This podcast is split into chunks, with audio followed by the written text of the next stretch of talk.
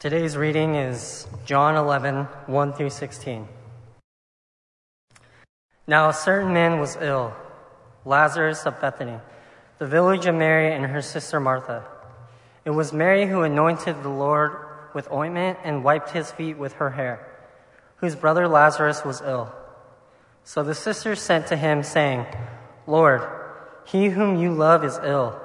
But when Jesus heard it, he said, This illness does not lead to death. It is for the glory of God, so that the Son of God may be glorified through it.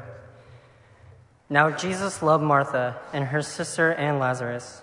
So when he heard that Lazarus was ill, he stayed two days longer in the place where he was. Then after this, he said to the disciples, Let us go to Judea again. The disciples said to him, Rabbi, the Jews were just now seeking to stone you, and you are going there again? Jesus answered, Are there not twelve hours in the day? If anyone walks in the day, he does not stumble, because he sees the light of the world. But if anyone walks in the night, he stumbles because the light is not in him.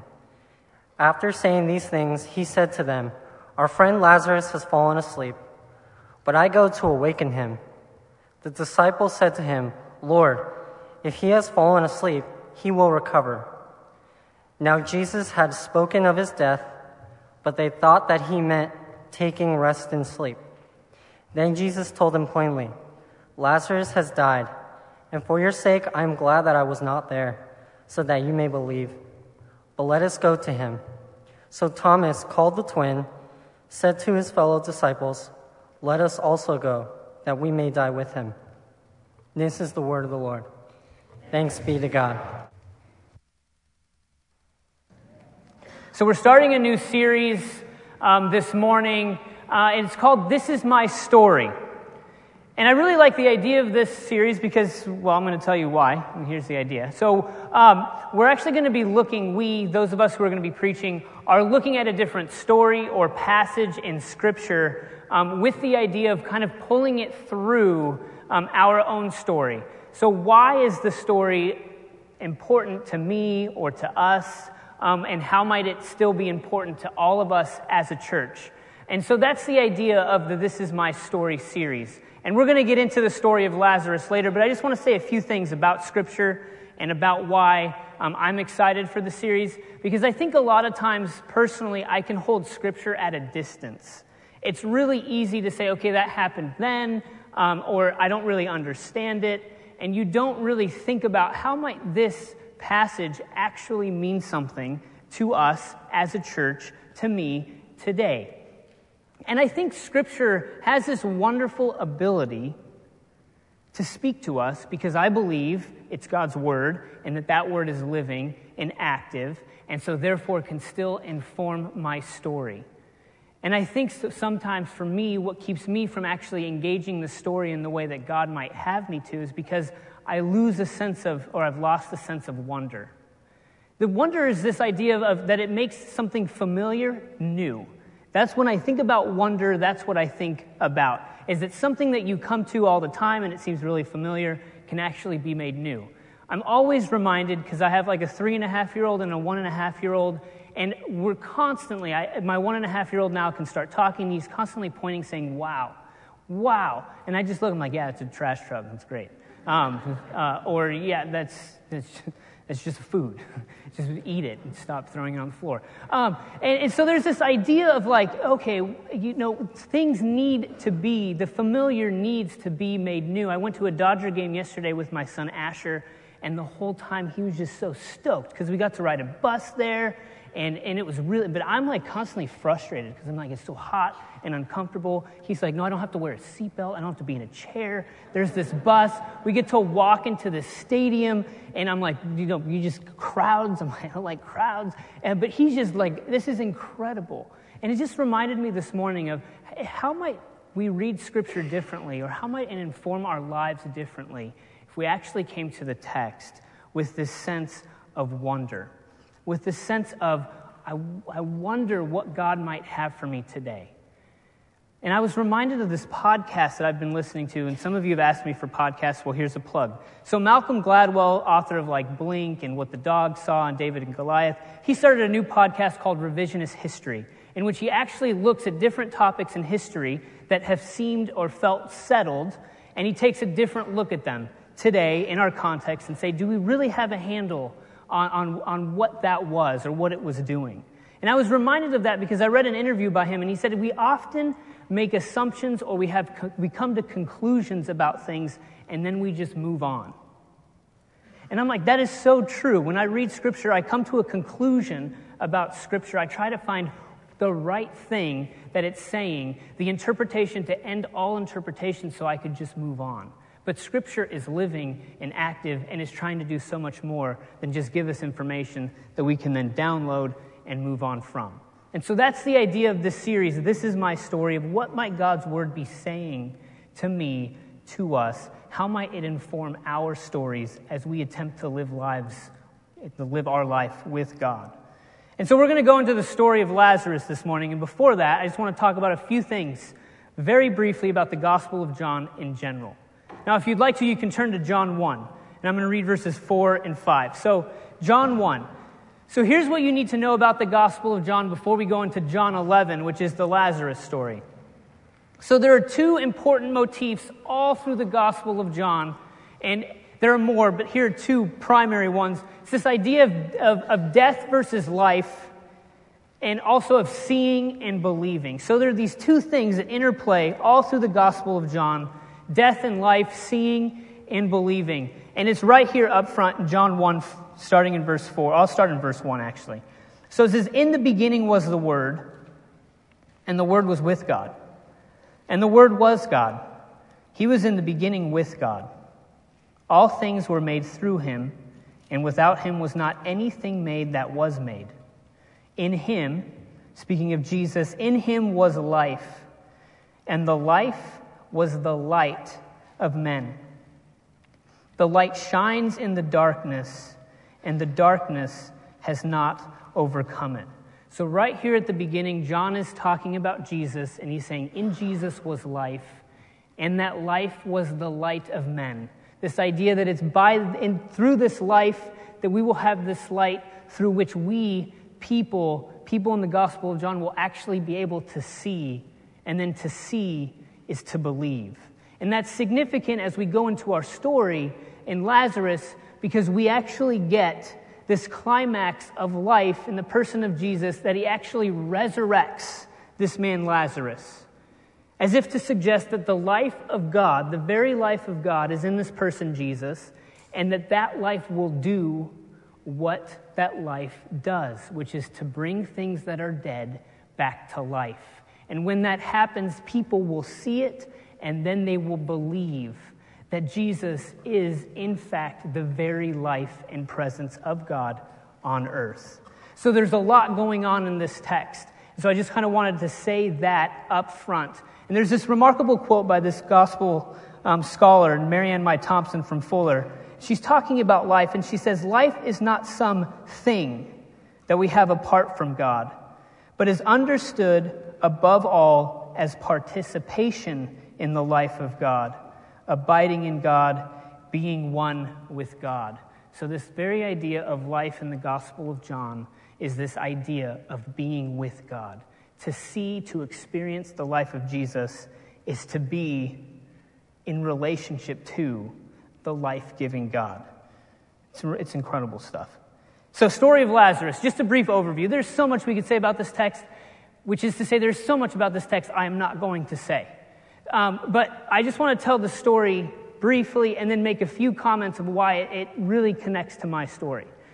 So I know that there are kindergartners through fourth graders in here, right? If you're in here, raise your hand. You guys have such, such small hands, I can't even see all of them. Well, uh, welcome. And I, I'm sure that you've heard this story. You've heard this story of Lazarus, right? Of this guy who's in this tomb and Jesus calls out and, and, he, and he lives. And so I'm just going to give a quick overview of the story because I'm sure you, as a kindergartner through fourth grader, could do it just as well as I could. But just for the sake of, of being on the same page, I'll do it. So Jesus is not around when Lazarus dies. And Lazarus has two sisters, Martha and Mary. And Lazarus is ill. And so they actually send Jesus a message and they say, Jesus, the one whom you love is ill. Now, brief moment, just to note, in this text, in John 11, three times, we're actually told that Jesus loved Lazarus. So we're, we're told multiple times that Jesus loved Lazarus. Now, why do I think that's important? Is because it's suggesting that everything that is going to happen is actually motivated by the love of Jesus. So everything that Jesus is going to do for the person of Lazarus is motivated, motivated by this love that he has for him. So the one whom you love is ill. But Jesus actually waits around for two extra days. And by the time he gets to Bethany, where Lazarus is, he's dead, and he's been in the tomb for four days. And it says that, that Jesus was kind of waiting, or, or it suggests that perhaps he was taking his time because he says, Well, Lazarus, this illness will not, be, will not lead to death. As if there's something larger going on, which is it's to say that the glory of God is going to be displayed by what's going to happen, by what Jesus is going to do. But anyway, he takes his time he gets to Bethany, and Martha actually hears that Jesus is coming. She runs out and she says, Lord, if you were here, Lazarus would not have died. And Jesus says, No, he will be raised again. And, and, and Martha thinks, Well, of course he will, because I know what it says in Scripture that there will be a final resurrection someday. And Jesus says, No, I am the resurrection and the life, he says in 1125 one of the great I am statements in the Gospel of John. I am the resurrection and the life. If you'd like, look down to John 11, 25, and I'll read it in its entirety.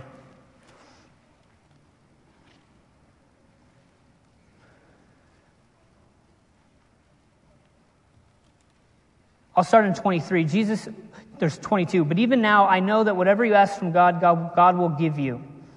Martha says. And Jesus says to her, Your brother will rise again. And Martha said, I know that he will in the resurrection on the last day. And then Jesus says, I am the resurrection and the life. Whoever believes in me, though he die, yet shall he live. And everyone who lives and believes in me shall never die. Do you believe this? And she said to him, Yes, Lord, I believe that you are the Christ, the Son of God, who is coming into the world. And so Jesus pronounces that I am the resurrection and the life that Lazarus will not be overcome by death. And even though she might not know what he's talking about, we'll see later on that Jesus is in fact telling the truth. But not before Mary hears that Jesus is coming and she goes out to Jesus. And there are all these people with her weeping and mourning, which was the custom of the day to have people weeping and mourning with you as you lost someone you loved. And she comes to Jesus and she says the same thing Martha does Lord, if you'd have been here, then Lazarus would not have died. And Jesus, seeing, seeing Mary weeping, seeing the mourners weeping, it says that he actually becomes moved. There's a, there's a translation in the text of he actually becomes indignant, almost like angry. And I don't think this is angry at Mary or these mourners because they don't get what's going to happen. I actually think it's a certain type of anger that happens because Jesus sees the effects that death has on the world and the people whom it touches. That Jesus becomes angry by the effects of death and he's moved. And as he sees Mary and as he sees these people mourning, it says that Jesus in 1135 weeps. Jesus wept alongside of them. But then the story continues to go on, and they take Jesus to the tomb, and he says to roll away the stone. And there's almost hesitation on the part of the women to do that. And he says, No, roll away the stone. And, and then he prays to God, to, to the Father, and he says, He basically says to do this. He knows that he can do this. And he yells to Lazarus, Lazarus, come out. And then there's this man, Lazarus, who's been wrapped and bound, and he comes out of the tomb. And then Jesus looks to people who are around and they say, Unwrap him, unbind him. So, this man who was once dead is now alive. And Jesus, this pronouncement of I am the resurrection and the life, suggests that this isn't some esoteric, abstract idea of life, but the very breath of life, the very life that can bring a person back from the dead. And it's this event, Jesus showing who he really is, that begins to, to force people to put a plan in place to end his life. And so, why this story? Why this story of, of, Jesus raising this man from the dead, many people seeing it, then coming to belief in Jesus? Why is this important to me? Why does it connect to me? I think because of the characters in the story I can actually relate to. As soon as, as we talked about this, this series, this is, this is the passage that came to mind. And here's why because sometimes I often feel like Mary and Martha, and perhaps you do too. This idea of, of, of sending messages to Jesus, looking at our world touched by death, touched by destruction, and, and, and we ask that God would, might do something. And yet it seems like He takes such a long time to do something. And it often seems like it's too late until He maybe does decide to do something. And so I feel like Mary and Martha, why aren't you here? Or if you were only here, then there would be no hatred or violence or racism or death or illness or cancer or broken relationships? Where are you? Because if you were here, these things wouldn't happen. And I feel like Mary and I feel like Martha so much of the time. But I also feel like Lazarus. No, I've not died and been raised. But I feel like Lazarus because sometimes it feels like I do undergo what could, be, what could feel like some sense of death, like a spiritual death. Like I'm entombed in spiritual darkness sometimes. And I wonder if you might feel the same way. Where you feel like you are kind of wrapped and you're bound and you're in this season of maybe distance from God or you're in the season of feeling dry. You're in the season where it feels like you don't even know what you could possibly do to get out of it, but it just feels like you're in a tomb and there's no way out. Do you ever feel that way, or have you ever felt that way? I sent a text to a few, a few friends not too long ago, and I texted them and I, and I said, I don't know why, but I feel spiritually impoverished. I feel this distance. I don't feel or get the sense that I'm close to God in the way that I have been. And in some ways, it does feel like death. It does feel like I'm on the other side of this stone that's in front of this tomb, and, and I don't even know if Jesus is on the other side. And what do you do when you're in moments like that? What do you do when it feels like you yourself are, are trapped in a tomb? Which is to beg the question for all of you is, is what tombs might you find yourself in right now in life? I talk with many of you, and so I know that in here there are some who that tomb feels like loneliness, where you feel like you're, you're in a state of death because you just feel so lonely. God doesn't seem to be there, people don't seem to be there. You have no idea what it's like or where you are or how you're going to get out of it. For some, I know that, that relationships, whether it be with parents or siblings or spouses, those feel like a tomb it feels like there's no possible way for life to ever be a reality again. Certainly, so many ways, our world itself can feel like a tomb as it begins to implode socially and in society, and as there seems to be so much terrorism and violence and, and just sadness all around it, can feel like the world itself and we in it are in a dark tomb. And the thing about this story is that Lazarus was utterly helpless. There was nothing he could actually do to get out of the tomb. So maybe you're feeling like spirit, like there's spiritual death in your life, and you can't, like me, point to anything specific. Oh, that might be the reason. Or there's some sin, or there's some lack. But you just feel like, wow, I, I feel spiritually poor, and I don't really know what's going on. And there's a t- temptation for me to think, okay, well, what I need to do is I need to pray more. I need to maybe have a more consistent quiet time. I need to, I don't know what it is. Uh, but you just come up with all these ideas of trying to resurrect yourself of trying to come back to life. But the story says that actually isn't possible. Resurrection is what's necessary, and that is only possible by the words of Jesus, by the presence of God saying, Come out. And so perhaps you find yourself in a place that feels like a tomb and perhaps it actually continues to weigh you down because you're like, I just need to get out of this. Well, might I suggest that your hope does not lie in what you feel like you can do or strength you can muster up, but rather waiting, hoping, asking your friends to pray on behalf that you might hear those words, that I might hear those words, Daniel, come out. That you might hear that word for you, that Jesus would call you forth from your tomb so that you might experience resurrection life. And that is what Jesus makes possible. And that's a beautiful thing and something that we can actually put our hope and our trust in. So, another, the final reason why this story touches me very personally and, and why I love it so much is because of the person of Jesus. Now, I don't relate to the person of Jesus in the story, but as I see his trajectory in the story, I am so moved because you have this Jesus who, at the beginning of the story, seems so far away, and by the end of the story, is right in the very middle of it. You have this Jesus who is motivated by love for the characters in the story to move toward them so that new life might actually be possible.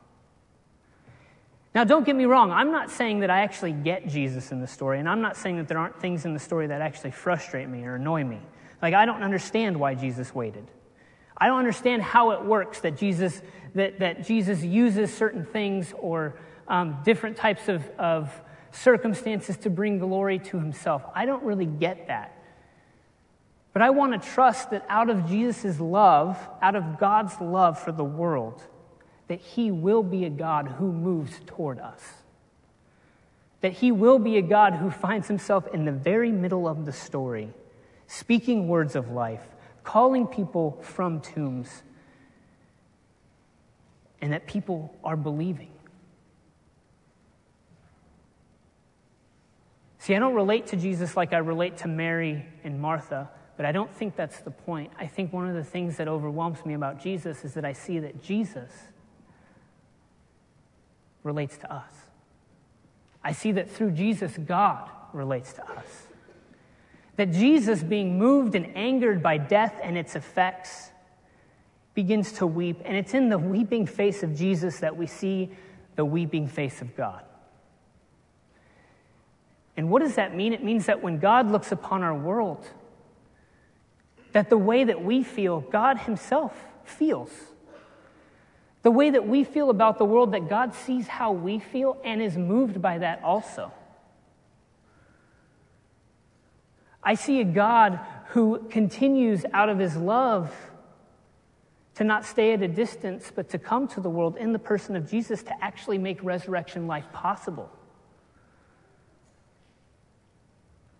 I see a God who can, with his words and his presence, give life to that which is dead so that new stories can actually be told. That's what I see in Jesus. And that's why the story brings so much hope to me. Because I need, I want a God like that who knows me, who relates to me, who sees us and relates to us, and who's out of his deep, deep love moves toward us. So much so that he finds himself in the very darkness, in the very sadness, in the very death of the world as he takes upon the cross. I mean, that's a God who knows what it's like to be in this world, who knows what it's like to feel spiritually impoverished. That's a God who, who looks upon us and our stories and says, Yes, I understand. And that's the God that we see in Jesus that we are called to believe in, that we are called to trust. That as we experience the life of Jesus, then we, our eyes might be opened, that we might see the light, that we might no longer be in darkness.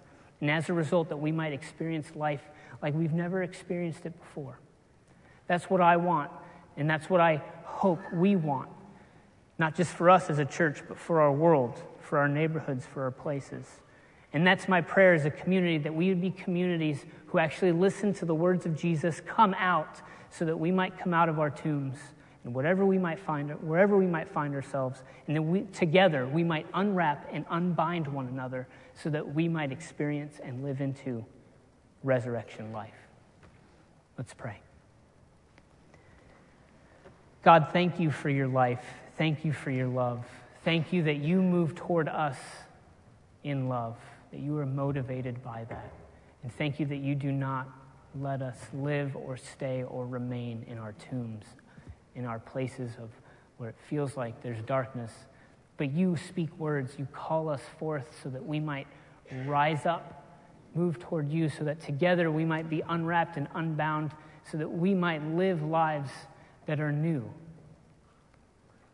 God, all the different places, all the different stories that we have in which we need to experience that new life, I ask that we would experience it. Thank you for being a God who does receive and accept our questions or our frustrations. Thank you for being a God who lets us be human beings and lets us feel the different ramifications of all the different things that we actually experience as human beings. But thank you most of all that you know what it's like, that you yourself have experienced it. Thank you for relating to us. And thank you for your life giving presence. Call us forth, Jesus, so that we might be people who are made new. In Jesus' name, amen.